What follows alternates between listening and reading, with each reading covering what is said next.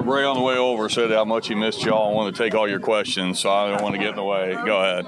Uh, Speaker Huston, uh, in the wake of uh, the recent uh, plea bargain by former State Representative Sean Eberhart, uh, can we expect, and Bray, this for you too, any sort of gaming legislation to pop up uh, next session? Obviously, short session, want to keep things as keep the controversy down to a bare minimum. Can you expect anything, expect to see anything with gaming legislation? I wouldn't anticipate it. I would I wouldn't bet on it. Would that make would that make you is that is that, is that going to make gaming legislation hard to pursue in the next few sessions? Quite frankly, It does. It makes gaming extremely hard to, to engage in when you have problems like that, and uh, because it puts everybody, um, uh, it it it, uh, it it taints the state house. It, it, it diminishes the confidence that people have in the integrity of the state house. It causes an awful lot of problems, and it makes it particularly difficult to engage in that kind of policy. Absolutely.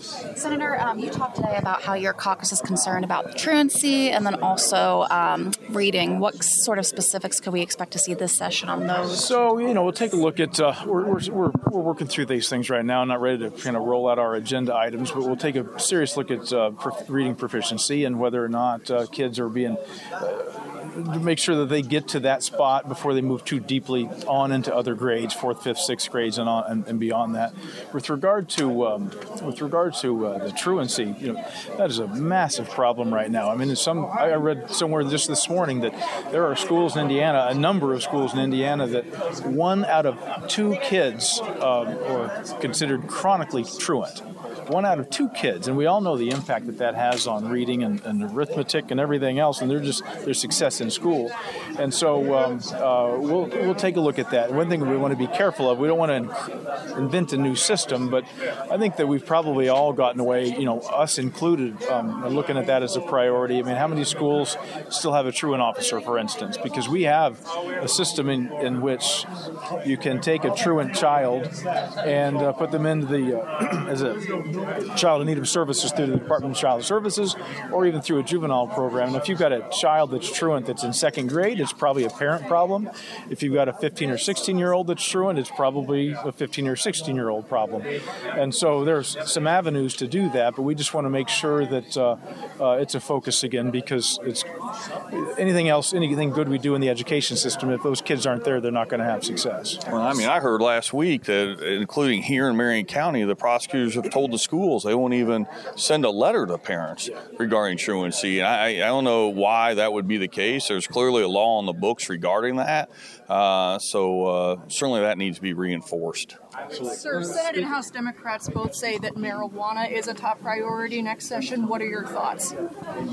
Well, we've talked about it every legislative session. Are you, are you asking if we're going to pass or legalize marijuana this coming legislative session? It seems unlikely.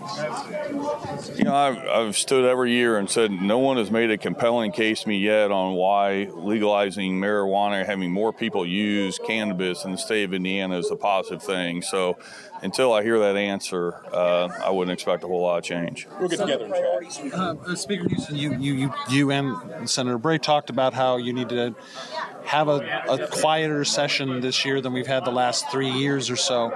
Um, but with so many Hoosiers and Hoosier employers talking about the needs for childcare and housing, can you afford to wait too much on doing further big things? Well, look, I mean, we, you know, House Bill 1005 just went into effect July 1st, right? I mean, you know, there are things that, uh, you know, we, we it's funny because we come back six months and we start filing bills less than six months before so much of what we've we passed has even been implemented.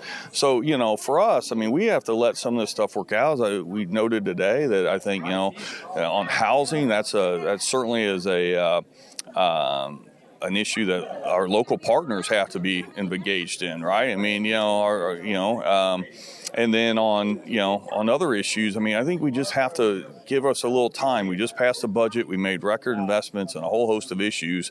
Uh, let's not start making a bunch of changes before we see how those investments work. What are your thoughts on eliminating the income tax? Uh, Suzanne Crouch has made that a crucial part of her campaign for governor. Obviously, anything's got to go through the legislative chamber. What are your thoughts? Well, look, I, I've always been a person that supported cutting taxes, uh, and and we just want to make sure we do it responsibly. That has the the uh, uh, that has you know that allows us to fund the type of government services that I think you know Hoosiers expect. So, uh, you know, it's a it's a proposal, and uh, we'll see all the details. uh, But you know, just interested in learning more. Get one more.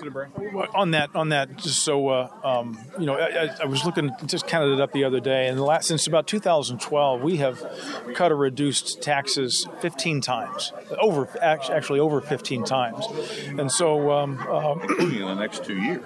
including in the next two years. Yeah, dropping our income tax now down to 2.9 percent, and uh, and we'll continue to take a look at that. So uh, you know whether or not this tax commission that's working right now gets rid of the income tax or makes more changes to property tax, we want to continue to look at our tax structure as a whole, not just one particular tax. I mean, Indiana right now ranks very highly around uh, as we compare to other states in what our uh, tax structure is, but we also know that if we sit still, that we're going to continue to we're going to start falling behind. So we want to continue to look at that and see how we can keep Indiana competitive. And it uh, it may not be getting rid of the income tax; it might be making some tweaks to it. I mean, you know, if we just got to the point where we made the income tax uh, something you could file on one page, wouldn't that be kind of exciting for everybody? Now, I, I don't know what that does, but we if we can just have some smart people take a look at our tax structure and see if there are things that we can work on that make it a little better, or a little more competitive, then uh, that's what we're asking this commission to do. Last one. Could you comment about the 2024 water study?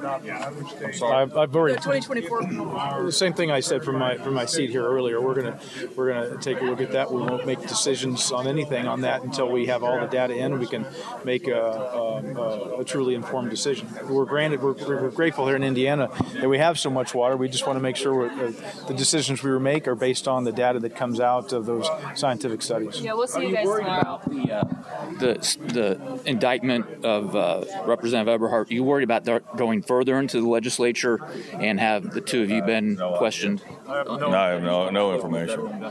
I have not, and uh, you know as much as I do. So Thanks, guys. Thank you, guys. Thank you.